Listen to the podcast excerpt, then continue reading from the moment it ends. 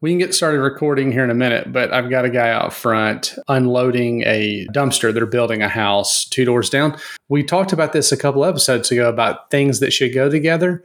Yeah. Dumpster and porta potty integrated in one. What? Yeah, that's what they have now. The porta potty is in the dumpster. I'm unsure. How does this work? Is it like you have to go in the dumpster to use it? No, it's accessible from the outside. And actually, there's two porta potties. So there you go. There's the combination for uh, my answer for things that should go together. I mean, really, they should just use these for hot air balloons. It's not like you're only up there for, you know, five or 10 minutes. You know, if there was one reason, one more reason why I'm not going to get on a hot air balloon, it's if it had a porta potty.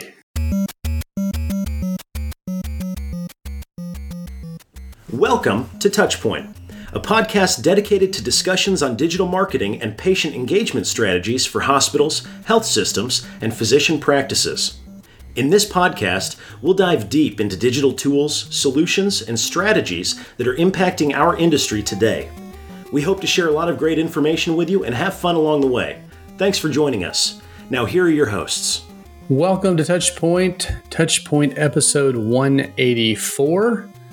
That's Chris Boyer, and I am Reed Smith. Reed, it feels like we're getting very, very close to episode 200. I know it's still like weeks away or even months away, but it still feels closer and closer. I know, and we've managed to record like 30 episodes over spring break so far. My kids finally went back to school. I mean, they didn't really go back to school, they're attending school virtually currently. So they haven't gone anywhere. But anyway, here we are. And actually, that's an interesting segue to today's conversation, oddly. I didn't even think about that, but is the virtual interface. So we'll talk more about that here in a minute. But first, I do want to point out the website touchpoint.health. That's where you can find out certainly more about this show, but all the others on the network. And teaser, we're going to have a couple of new ones coming out soon. So uh, keep an eye out there. We'll also be updating you here as that happens, uh, what they'll be about, all that kind of fun stuff. But in the meantime, really great episode last week from Dr. V over the exam room. So be sure to go check that out. Uh, you can also, while you're there, sign up for the TPS report, which is our weekly email that comes out with all the aggregated news of the industry five, six articles that are worth your time and attention. Also, links to any upcoming conferences. And we would certainly, on top of that, love for you to rate, review, subscribe wherever you happen to listen, whether that's streaming over on Spotify or Apple Podcast or whatever works for you. That's still the number one way that other people can find this show. Actually, I always say that probably the number one way is for you to actually tell somebody about it. But we certainly appreciate it. We love hearing from you all, LinkedIn, Twitter, and alike. But let's take a quick pause here and then we'll be back with today's show.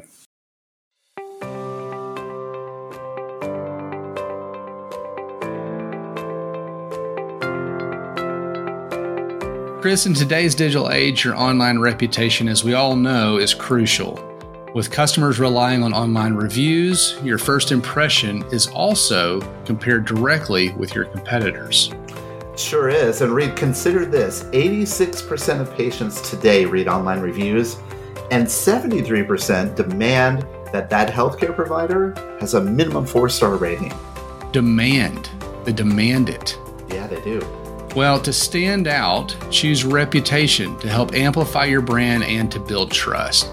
Be the provider of choice in your area, understand patient sentiment, get actionable insights, and even foster patient loyalty.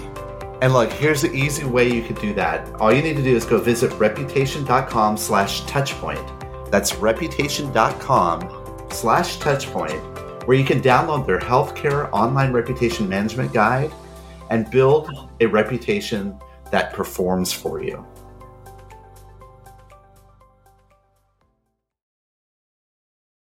Before the break, you did mention a couple of things that spurred our thoughts around today's topic. We were talking today about virtual health or telehealth or telemedicine. We've talked about this a number of times before in our podcast. And we've also, almost every email that we send out with a TPS report, we have some kind of article linked about telehealth and telemedicine. So it's certainly top of mind to us here in the healthcare space lately. The weekly email, certainly, like you said, mentions it. We've talked about it a number of times on the show. In my in my daily life. We obviously uh, did this as part of the Jarrard study back in April about telehealth and virtual visits and people's satisfaction around that. We've got a the second iteration of that, we did another survey and asked more questions around that. And so, again, it continues to be certainly top of mind for folks, especially in the provider space. In this pandemic time, I refer to it as the golden age of telehealth or telemedicine because so many organizations have adopted these tools as a way to stay connected with their patients or even to offer easy ways for people that are remote to diagnose themselves around coronavirus and other things without having to physically come into locations. So this is the, the era of telemedicine and it's here to stay. That's right. In these unprecedented times. exactly. Previously, it was president at times. Now it's un. There's some reasons for that. Certainly, you mentioned those people, you know, nervous about going in, but we do have a faster internet connection and some of those types of things that are certainly making it easier for some of this stuff to happen. The technology is there from a connectivity standpoint. And, you know, people are wearing things and have worn things for some years. I remember the Nike, what was it, the Nike Fuel Band? Is that what that thing was called? The Nike Fuel Band, yeah. It was uh, launched at South by Southwest some years ago. I remember when that when that happened, a bunch of Live Strong related stuff around it. You talk about the the scales and monitors and you know all the different things you know apple watch for example you know that people are used to to wearing and transmitting that data. Well now they're able to talk to their provider kind of in some of the similar sense and it seems to be popular. And well it certainly is popular. And the studies that you've been doing at jarrard around how patients are adopting and and their opinions about telemedicine and we're seeing that evolve more and more. A recent study by salesforce called the state of the connected patient actually showed that younger patients, those those millennials and even younger, the Gen Zers, they by a majority would prefer a telehealth option like video chats and telemedicine patient engagement platforms over actually in care visits, at least for the initial ways they actually access care. So, even generationally, what we're doing is we're moving more and more towards video or telemedicine or telehealth as being a substantial platform and it's going to be with integrated into our health systems much more significantly. There's no other way around it and there's a lot of folks that would prefer this method at least with some encounters. You know, certainly if I'm in the market for joint replacement? Probably not. Maybe the initial screening, you know, or something like that, or initial conversation with a physician as you're trying to think, what physician do I want to go to? Well, that's a pretty good use case. Being able to kind of interview and talk to and kind of get a feel for. And, and we thought about aided videos in the past. You know, you'd go on a website and watch videos and, and try to determine, I like this doctor, I don't like this doctor. Probably gives you a little insight into their some of their bedside manner, et cetera. You can probably do that more in real time now but if you have a cold or the flu or an ear infection for a kid and stuff like that, it's usually pretty obvious when your four year old has an ear infection. Do you really need to go in? Or do they just need to see, do some basic verification and call you in some drops? I think that's obviously where a lot of the, the use cases are currently there's a variety of different types of ways that you can actually use these platforms. We also didn't talk about things like education, delivering CME classes. That's a telemedicine type of application, or assisting with diagnosis, maybe follow up care, maybe just staying connected and having devices staying connected. This really speaks to the fact that telemedicine or telehealth is broad. When we think about the breadth of these applications and these platforms, we thought today it might be interesting to go into the tech stack behind telehealth to get just dig a little bit deeper into the actual different types of applications that are in there. And so the first article we found that we're going to use as a reference point here is from a company called Archer. They are a professional service and uh, software development consulting company, and they wrote an article called Telehealth Technology What's Under the Hood. And it outlined four technical components of a telehealth solution. Why don't we go into those technologies that are bundled into the various different telehealth solutions that are out there, Reed? First and foremost, probably what most people think of is video conferencing we're on it all day anyway with Zoom or Microsoft Teams or those types of things. But it's that type of a platform, right? It's live video based interaction between you, the patient or potential patient, maybe, and some sort of the care team doctor nurse etc therapist you know dietitian whatever it may be. It's real time. It can be not in all cases but in a lot of cases is a substitute for that in-person visit. Could be used for consultations patient observations which i think that's interesting with some of the chronic illness and things like that. Monitoring uh, health education training, etc. The synchronous application, and there are pros and cons in this article. And some of the pros they outlined. First of all, it allows the virtual doctor visit that we, we think about. And that's often used when you're trying to reach isolated communities or remote regions. So if you think about, you know, like in Texas, trying to reach a wider spread area to those people that don't want to drive two hours to your hospital or your clinic, it's also good for those homebound patients, patients that maybe are in their home, they have a device that's connected. You can kind of check in with them, kind of do follow ups, and again, not remove them, particularly when it becomes difficult or challenging for them to come to your clinic in person. It can facilitate collaboration for remote diagnosis. A lot of the visual clues that doctors have when they're treating a patient, they could see that in the synchronous kind of approach. And you could even record these sessions, replay them.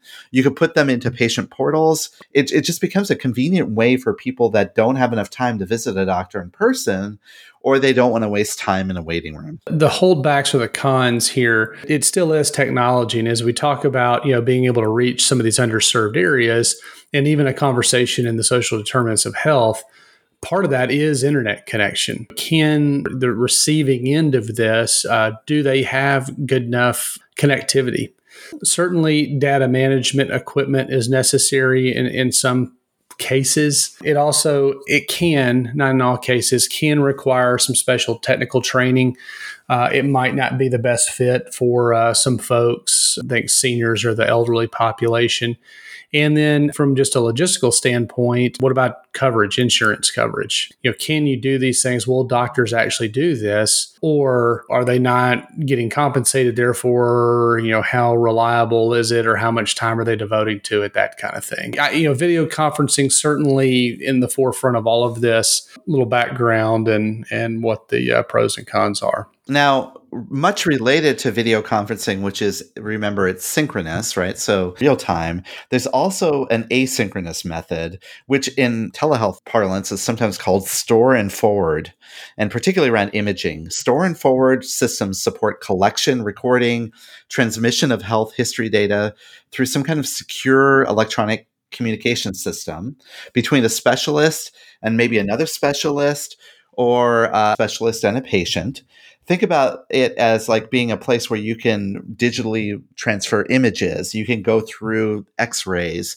You can also do it via text, via email, video. In this particular case, when you think about this type of telemedicine. It's less of real time and more of let me collect information and get it to you, let you look at it and get back to me model. And I'll go into some of the the pluses here. This does remind me of kind of what we've thought about historically around, you know, telerad services. And, and that's one of the pros here is healthcare professionals from several hospitals can share information and discuss a patient as if they were in the same place. And like you mentioned, the MRIs, the X-rays, you know, any sort of that film based can be transmitted to a specialist for a second opinion or even primary opinion, even read, right? As we think about some of the rural facilities that maybe can't employ a radiologist, for example, this is how they they accomplish some of that.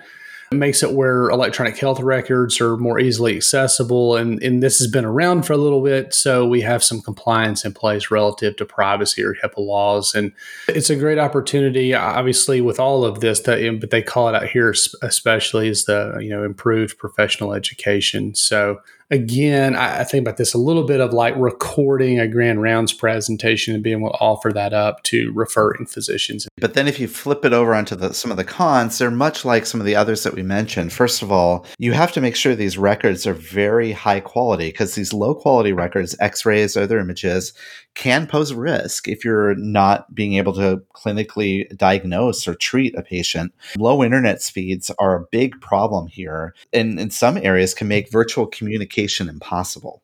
very difficult to do. Uh, you're talking about huge file sizes. And the other thing, this type of way is asynchronous. So it's not designed to be real time. In order to do this the right way and be HIPAA compliant, you have to have these high secure modules on both sides of the connection. So there's an investment involved with these store and forward type of models that can be pretty expensive to do.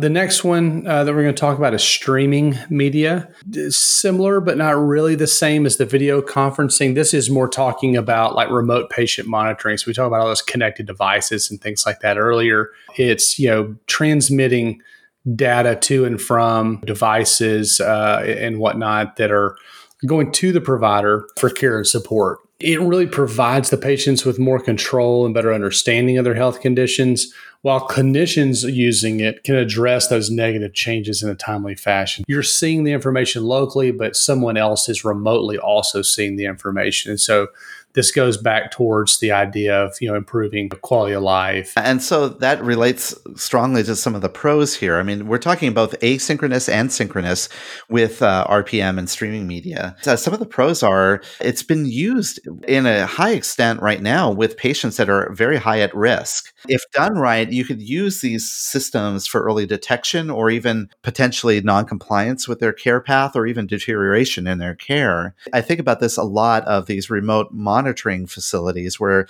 you have a call center kind of looking and observing the patient every day just to check in with them to make sure that they're not deteriorating. The continuity of care really is an important piece here.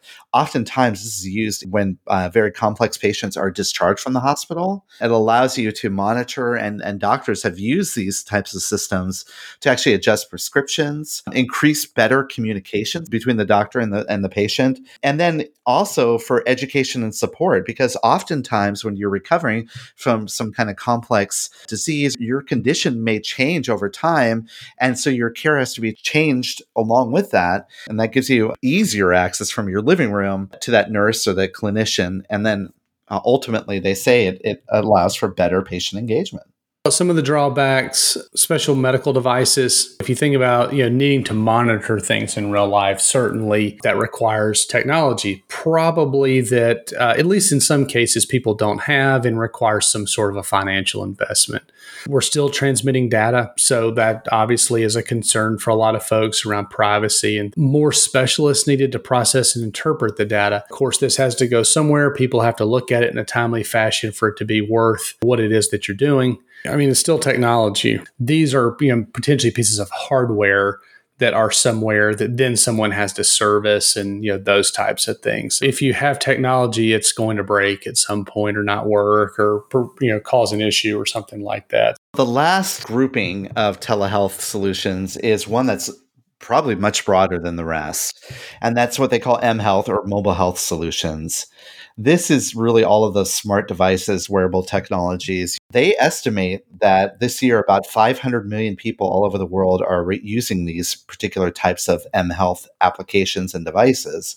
This is a big, broad bold new territory. This does or can have increases in, in accuracy around data and access to data, certainly. Could, in a more timely fashion, facilitate that diagnosis or the accurate diagnoses. It's certainly focused on the you know personalized or, per, or precision based medicine, sometimes people call it, that preventative and predictive functionalities. So that's really cool. It's a great management mechanism for, for chronic uh, illness and, and folks that deal with different diseases. And then it obviously encourages, you know, better patient uh, commitment. Obviously, though, because it's sort of a wild west, there's a lot of issues. Data security is not always protected particularly you know in, in these unsecure connections so it's not like the emr or the store and forward kind of method there's no formalized unified way to track data no integration with many of the emrs right now and you have to continually update the apps. I know these apps get updated so often. And you think about the new Apple Watch that may come out,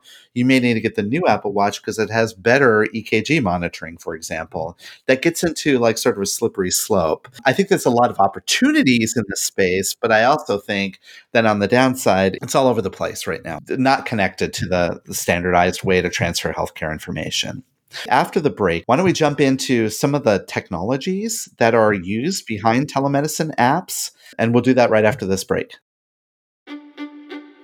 Coming soon from Greystone, Bowstring, and Touchpoint Media, live from HCIC, a new podcast that brings you front row access to the latest innovative strategies that are shaping tomorrow's healthcare industry. In this 12 part series, as recorded live at the Healthcare Internet Conference, we'll hear from industry experts such as Paul Matsen of the Cleveland Clinic, Kathy Smith of Roper St. Francis Healthcare, David Feinberg from Mount Sinai Health System, Rose Glenn from Michigan Medicine, and many others. Subscribe now on Apple Podcasts, Spotify, Google Podcasts, or your favorite podcasting platform. This podcast series is brought to you by Greystone.net, Bowstring, and Touchpoint Media.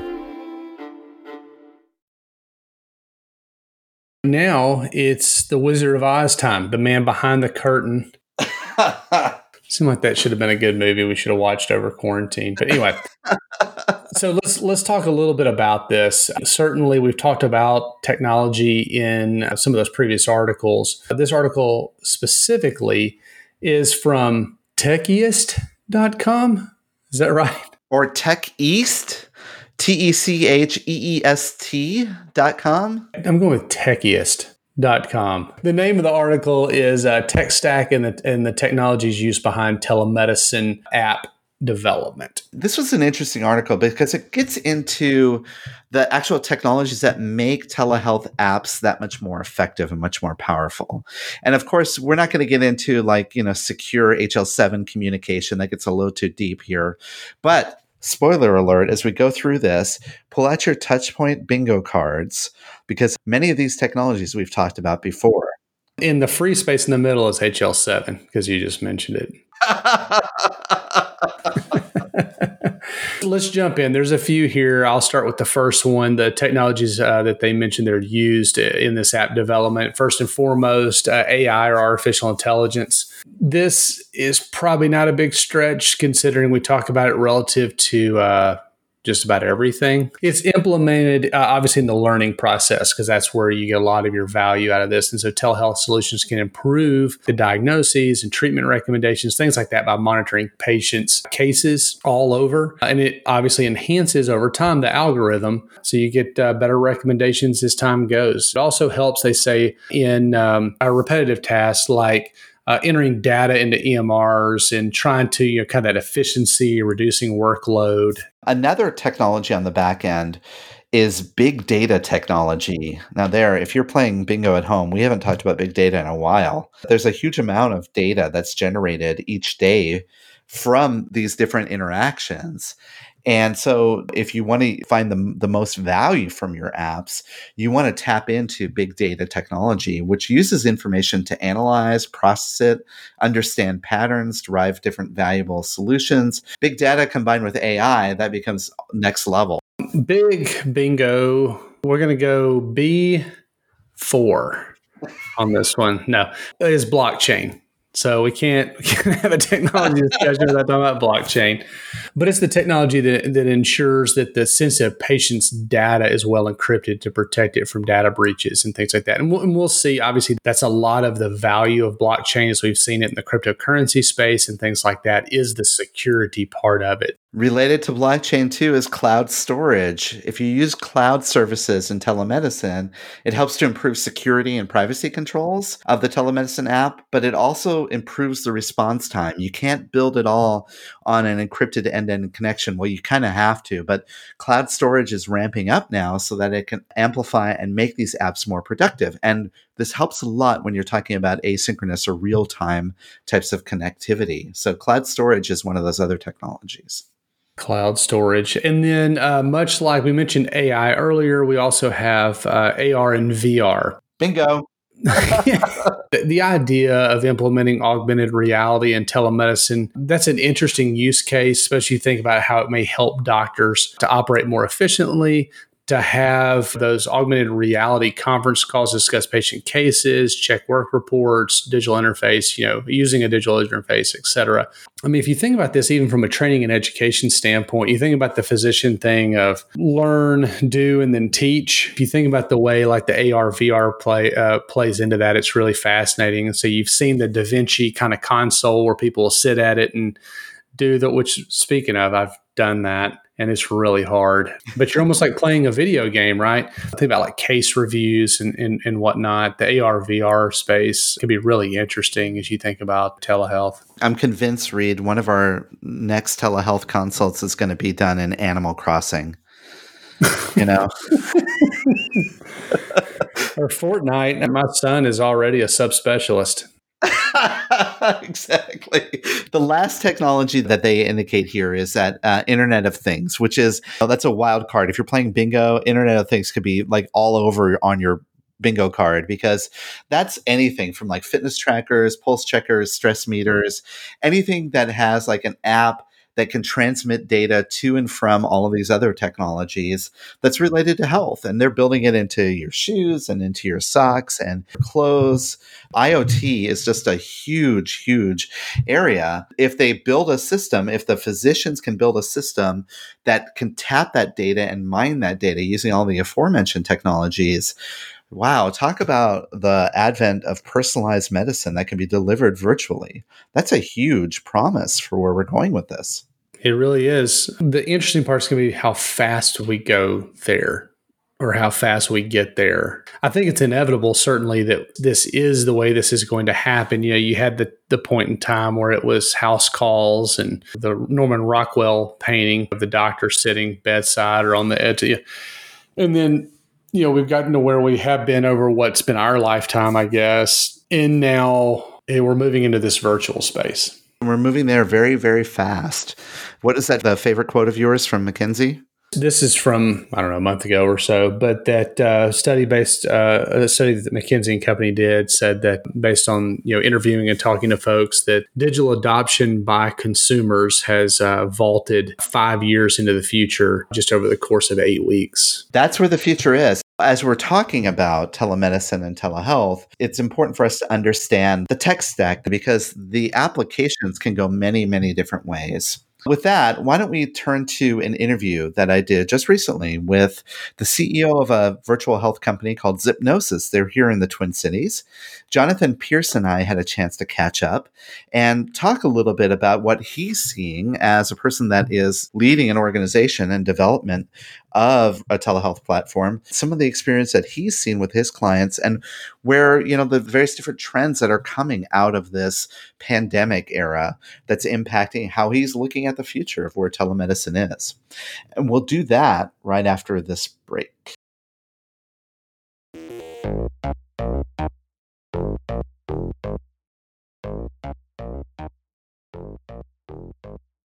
Welcome back to the Ask the Expert section of the podcast. And today I am delighted to be talking with someone I just recently got to know. But it seems that in the few conversations I've had, John, you and I are very much aligned in our perspectives of things. And that's John Pearce. John, welcome to the show. Thanks. It's awesome to be here and, and chatting with a, sort of a, a digital marketing soulmate, if you will. There's a lot of us out there. It's just good when we get connected together. And it's interesting that in this day and age, we use technology to connect because there's no such thing as meeting people in real life anymore. I know. It's been good for my image. Let's just say that. So, people that might not know you, John, um, would you mind sharing a little bit about your background and your experience? Today, I run a company called Zipnosis. Um, and we are a virtual care company. Um, I started that back in uh, 2008 with the idea that the cell phone was going to be the clinic of the future. And it took a decade and, and a global pandemic to really kind of see that come to fruition. But it's been a really uh, a really interesting journey along the way, and have learned a ton about not only you know the healthcare landscape, but also a lot about how consumers interact with healthcare and technology, and and that that just creates a a fantastic opportunity, uh, not only for this conversation, but I think just generally uh, moving forward and in, in how it's going to continue to transform how we think about healthcare. So I have a formal degree in Russian language and computer science. I tell people I don't speak Russian well or program, and so I do what I do on a, a regular basis. That's great. So, 12 years doing telemedicine or telehealth. Wow, that perspective of this segment of the industry. We've been talking a lot lately about telehealth, particularly in the pandemic. I actually call the pandemic sort of the golden age of telehealth or telemedicine, so to speak.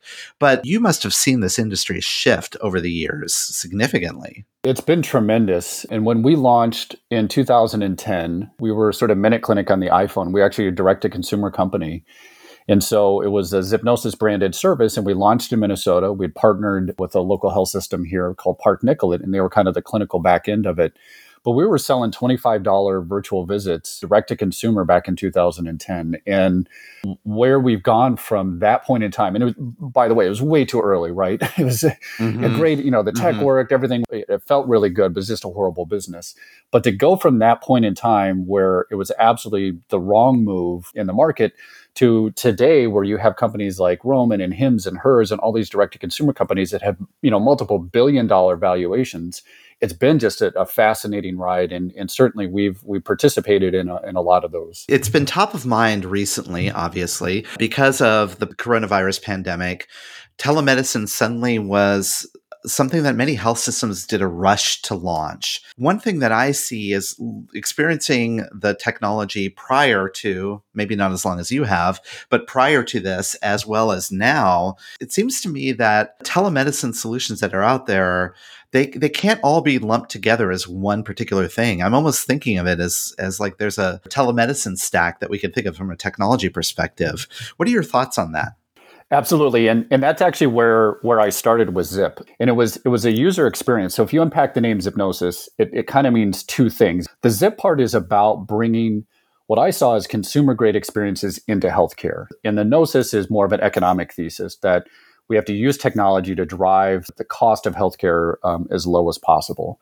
I looked back in 2008 and 2009 at every other service I used, from Amazon and StubHub to online banking.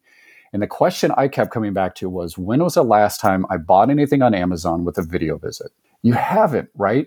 And I think to your point, we're at a really interesting intersection where the the tech when you talk about telemedicine it's still anchored very much in i need to do a, a video visit um, with a provider. But that's not even where we're going to be you know a year or two from now and this this market is going to continue to evolve. And so we really believe very strongly and, and we see this in consumer behavior. The technologies that are anchored in that video based are seeing you know traction today but it's going to be short lived because consumer preference has already been established outside of healthcare. And, and it's going to be a race to see who can build those experiences better, faster. And that's where we've been for, for a decade. And honestly, it was part of why we weren't as successful because we really took a more consumer uh, focused approach to, to, the, to the experience but now's our time to shine. And so, absolutely, the, not, not all of them are created equal. And it's certainly telemedicine's heyday today. But I think when we look forward um, a couple years, you're going to see the ones that took those consumer grade experiences who didn't just focus on video are going to be the ones that are ultimately successful in this market. Yeah, that's an interesting perspective. I even made that mistake, you know, mistaking this as being like a video consult, so to speak. But we are now as consumers, we're we're now becoming very adept at being able to communicate with people through technology, through a variety of means. And so what do you see that the, how the consumer patterns are shifting and and and how is that going to influence the evolution of the platforms? So a couple of things to understand. The telemedicine industry has been highly regulated, over-regulated for so long. And part of what's enabled it to flourish in this COVID environment is sort of a, a rapid uh, decreasing amount of regs that are put on on telemedicine, which is great. But one of the things that kept video as the primary sort of interaction mode were regulatory requirements that you had to do sort of a real-time audio visual. That's kind of the language they use in, in the legislation. But what we know because of where we sit and how we we just license the software to healthcare providers and they they kind of run it, we know that 80% of consumers don't choose to do 80 to 90% will not choose to do a video based uh, interaction. Hmm. Once you get rid of the regs, and that's why I say I think the the winners in this are going to be ones that are adopting non-video ways to communicate, whether or not that's chat or these a- adaptive interviews because the consumer preference, right, in this post COVID world is very clear. We don't want to do video visits. Not that there isn't a point or a role for it, but generally, when you're looking for fast and easy, that's the choice that a consumer will, will make. I also wonder if the consumer perception of these platforms is shifting because prior to the pandemic, we weren't really forced to use technology to have those interactions. And, you know, there's been this conversation working in hospitals and things that healthcare is still delivered face to face. Yet I'm seeing now more and more things are being pushed online. I get my groceries now. I, I order it through the app and I go pick it up in front of the grocery store. And again, these are things that are happening because of the pandemic. Do you think that that, I don't know how to say it, maybe the quality or the veracity of a televisit, whatever that might be, video or not, do you think that that's starting to establish itself as being a credible way to have a care connection? Like a lot of things, the veracity argument isn't real. So we know from our data that our encounters are statistically have better outcomes than a face-to-face visit. We've been able to prove that for over a decade.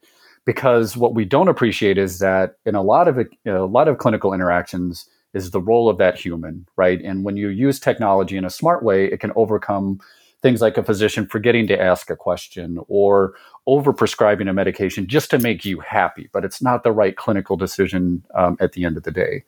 So I think this it, this really does open up, hopefully, a lot of good discussion about the the real benefits of changing the way that we approach healthcare. And we have spent so many billions of dollars in decades building and researching clinical algorithms, protocols, care guidelines but they largely just sit on the shelves. That's really the power of, of what I what I think is is happening in, in virtual care and telemedicine is now we can have the conversation go, actually, this could be really good for us, right? And instead of just having it be in person, look at all the other things that we can do.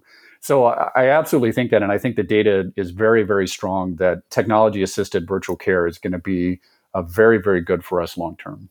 I would agree with you on that, and I think the trends are pointing towards that. However, I can't help but think that the many of the the organizations that are embracing these solutions, particularly through the last couple of months, they're ones that have these preconceived biases, right? Health systems kind of looked at telemedicine a certain way or telehealth as a certain type of application and they fit it into certain ways. Do you see that shifting? It was evolving. Um, and, you know, we've got over 50 health systems who license the, the platform today. So we have a, a pretty good cross section of, of behavior. And I would say the more progressive ones had done an okay job of, of looking at telemedicine and virtual care largely around uh, patient acquisition. So, how do they go and, and approach the younger, healthier patients that are out there who have a lot of choices, you know, have um, a lot of discretionary um, healthcare dollars to spend. What's happened post COVID is it's really forced the healthcare providers to assume that virtual care is a part of their daily practice. And not only just in how they practice medicine, but also how they get paid. And I think we can't underestimate the, the importance of aligned reimbursement models for these healthcare providers. I think that's absolutely changing it from kind of sidecar, maybe a part of a digital strategy to this has to be an assumed part of care delivery for us, not just for young, healthy patients, but everyone. The provider acceptance of this is significant. I think reimbursement is part of that too, but I think it's also shifting their perceptions a little bit in how the tools can be used. Because I just was recently speaking to a, a pediatrician friend of mine, and he has a bias against telemedicine. He would prefer to have that sort of inpatient communication. And he says, because I was trained as a physician to get the visual clues, right, of when you're face to face. How do you get better provider adoption of these tools? Well, first of all, it's a process, right? And the thing, especially for physicians and, and especially pediatricians, these are people who care a lot about the quality of care that they're they're delivering. And and so I think bringing data and evidence that says, listen, you can pick up on these subtle hints and you can still practice really good medicine, even in kids, without having something face to face. I think those are really important conversations to have, and it will take some time. There's no doubt about it. And, and it would be foolish to just assume. I mean, I love virtual care and telemedicine, but it's not right in, in all the, the situations. Uh, I do think, though, it, it is time to make sure that physicians are not putting up the sort of the traditional, well, I, I, can't get a good quality medical exam or I can't make a good clinical decision. I would challenge that um, a lot more. And I think we're going to see um, a lot more use cases. And honestly, I think a lot of the, the physician pushback was, uh, you know, around reimbursement. Do I get paid for it? And something new. But a lot of it was just like, it was different.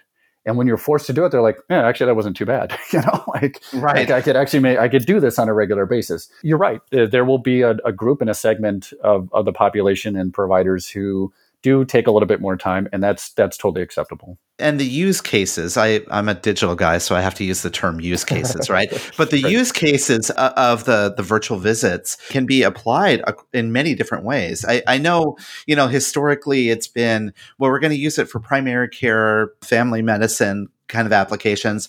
Maybe we'll do some uh, behavioral health consults, et cetera. That's been the kind of the traditional way to look at these platforms. Yep. But I see it now that there's an opportunity opening up to seamlessly integrate it at various different touch points for even complex care. I mean, think about banking. I mean, there's a great analogy in there for a whole bunch of different things on the tech side. But 30 years ago, you would go into the bank in the same way that you would do a healthcare. And you're like, I'm going to the doctor, I'm going to the bank to do this thing now it, you don't go to the bank, right? You have an ATM for this, you have a mobile app that does that, right? I mean, it's a much more integrated experience and it's changed that. And healthcare is going to do the same thing. It won't be just about going in to do this thing with a physician or a doctor.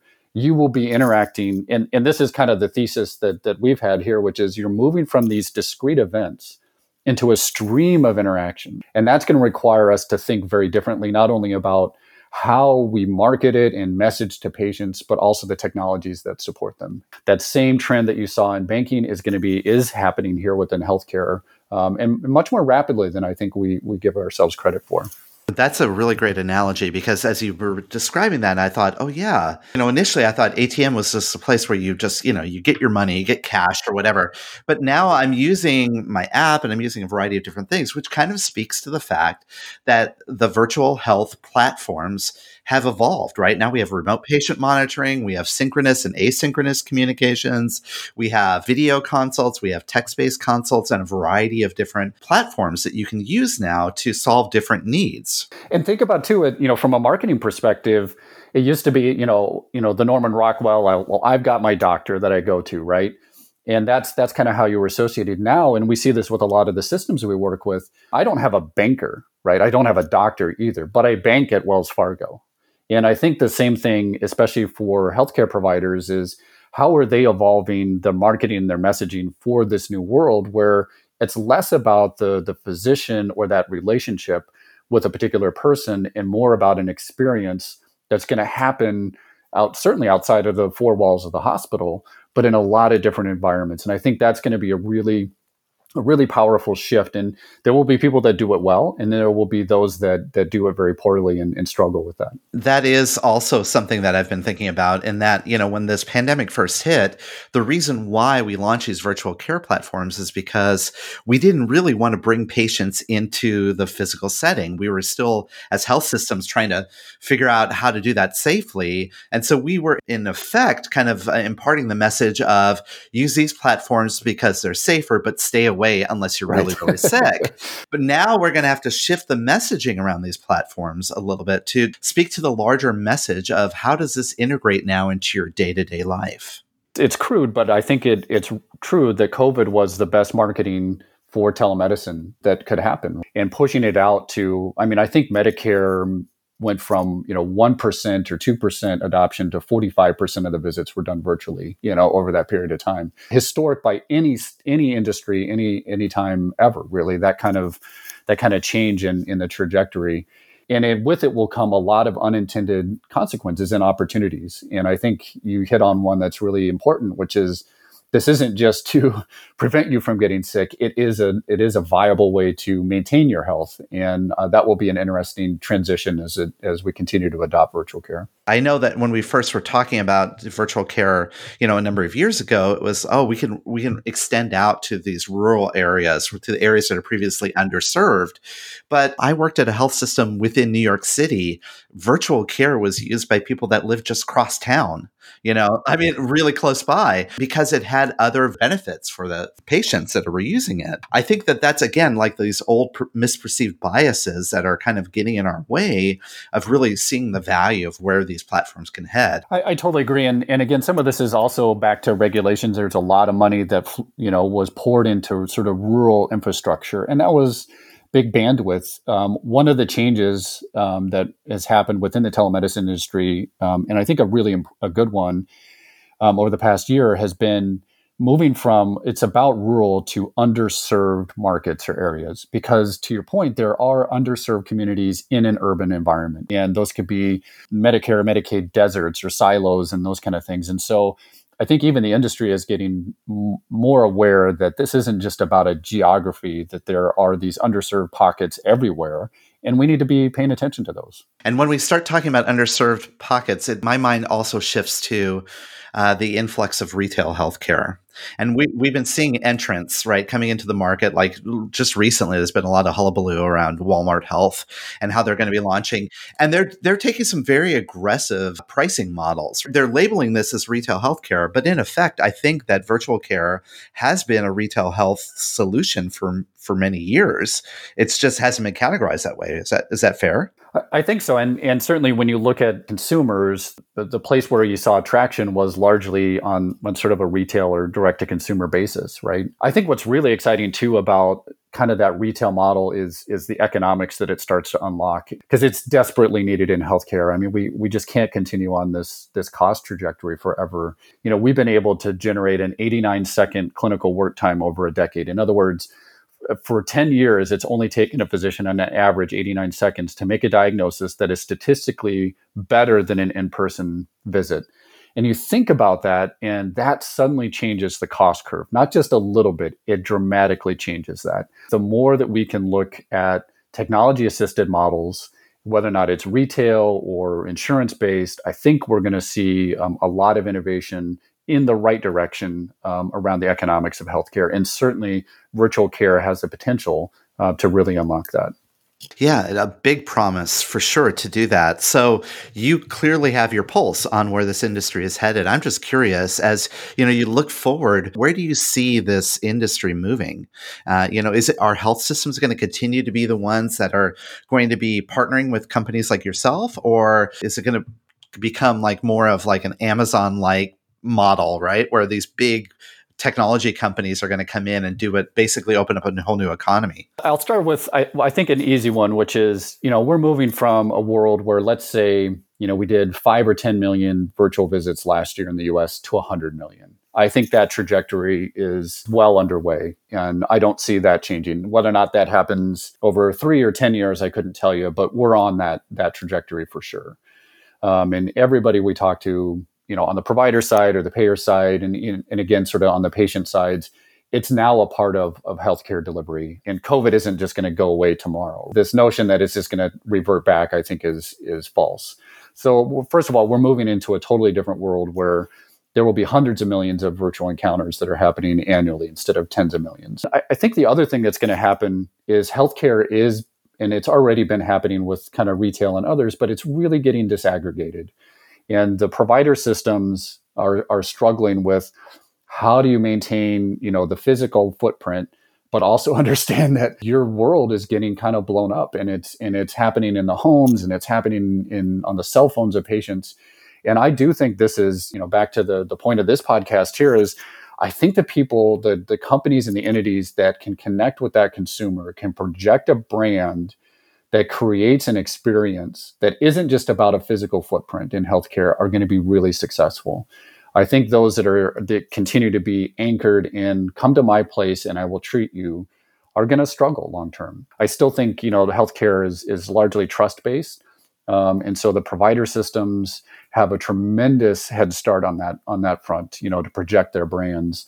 But their their challenge is going to be how do they move out of sort of the old model of thinking. I think that will be one of the biggest shifts that we see in the next few years it kind of reinforces that whole thought that your digital approaches your digital touch points with your your customers have to uh, revolve around your customer they have to right. embrace their needs right? right? shocking that's sometimes very difficult for organizations to embrace that and we as health systems have to put aside our hubris around we've built very sophisticated systems that have worked for a while but the world is changing the demographics are changing the consumer has changed you left me thinking about a lot of things with this conversation. There's so much to get into, and we'll have to have you back on again to go deeper on some of these topics because there's so much to the story here. For those people that are listening in and they may want to continue the conversation with you and your company online, what are some ways that they can find you? So, LinkedIn is, I'm pretty active there. Um, you can find me at Jonathan uh, Day Pearce um, at LinkedIn. And then you can check out zipnosis.com slash insights for more uh, info around Zip. We'll link to those in the show notes, and I'm also going to link to your uh, Twitter account there, Zipnosis John. So I'll link to that as well. Perfect. Well, John, thanks so much for your time today. It was really great. Thank you.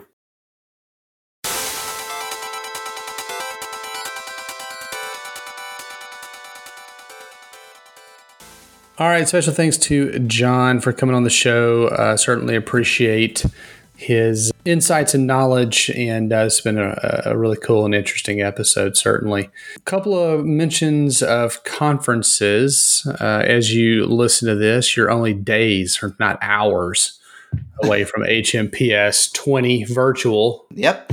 That's a virtual conference. It's August 18th through the 20th. So this episode comes out about a week beforehand. If you go out to healthcarestrategy.com, you can actually get the full breakdown and they're extending discounted rates for organizations that want to attend this virtual conference. It's going to be great.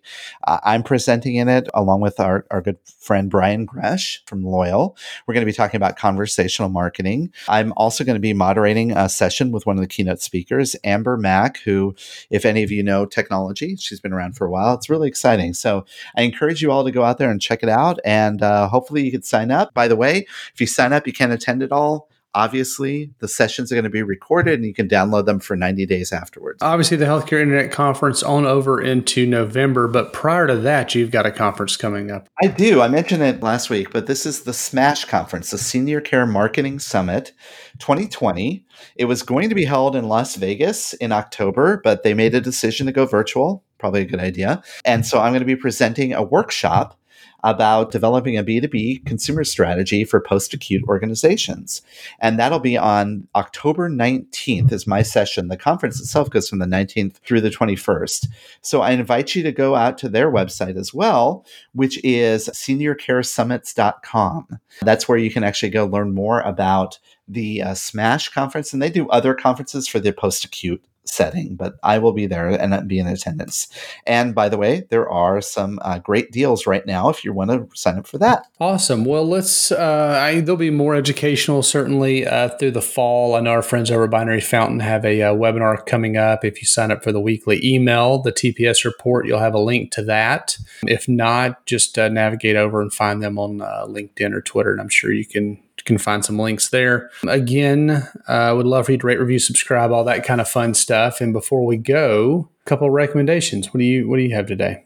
Reed, I'm going to recommend something to throw on the grill. And I'm not sure if I've recommended this before, but my wife and I, we, we like to grill out. It's summertime. We have the grill running almost every night. I don't know about you, but we do. Mm-hmm and you know and every so often we want to eat something a little bit more healthy. It's not always just you know throwing the steak on the grill or the or the burger or the chicken or whatever it is. One day a week we try to eat vegan we are trying out Beyond Burger. Have you ever had Beyond Burger? Uh, no, I come from a family of ranchers. I can't do that. well, I was suspect too. I've had in my fair share in my life, I've had a number of meatless vegan burgers, and they don't all taste that good. But I tell you, we got some Beyond Burgers, and we've tried them a couple of times now on the grill. I don't know what they do, the way they they process it. It acts like a real burger when you mm. cook it and it even gets the grill marks it, it sticks together and when you taste it oh my gosh it tastes like a real burger and there's a lot of protein in these burgers. Nice. Definitely would recommend it. I would suggest Reed just try it out sometime. I know it's it's kind of weird i agree. I'm a meat eater too but try it out. It really surprised me and i i think we're going to keep that as part of our menu moving forward. So that's my recommendation. There you go. Uh, I am going to recommend that you learn how to play golf because there's not going to be any other sports going forward, I'm pretty sure.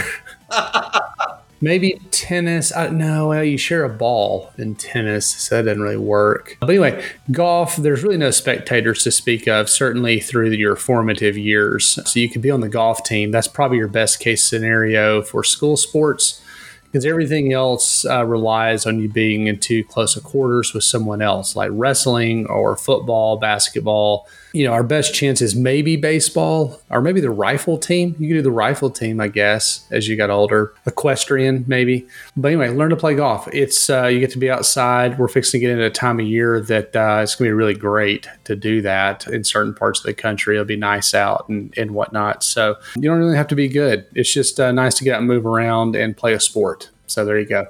Well, I know certain people listening to this podcast are going to really enjoy that recommendation because they're avid golfers. So that's great. That's great. That's right. Well, very cool. Another great episode. Thanks for tuning in. Thanks for telling a friend. For Chris Boyer, I'm Reed Smith, and we'll see you next week. This has been a Touchpoint Media production. To learn more about this show and others like it, please visit us online at touchpoint.health.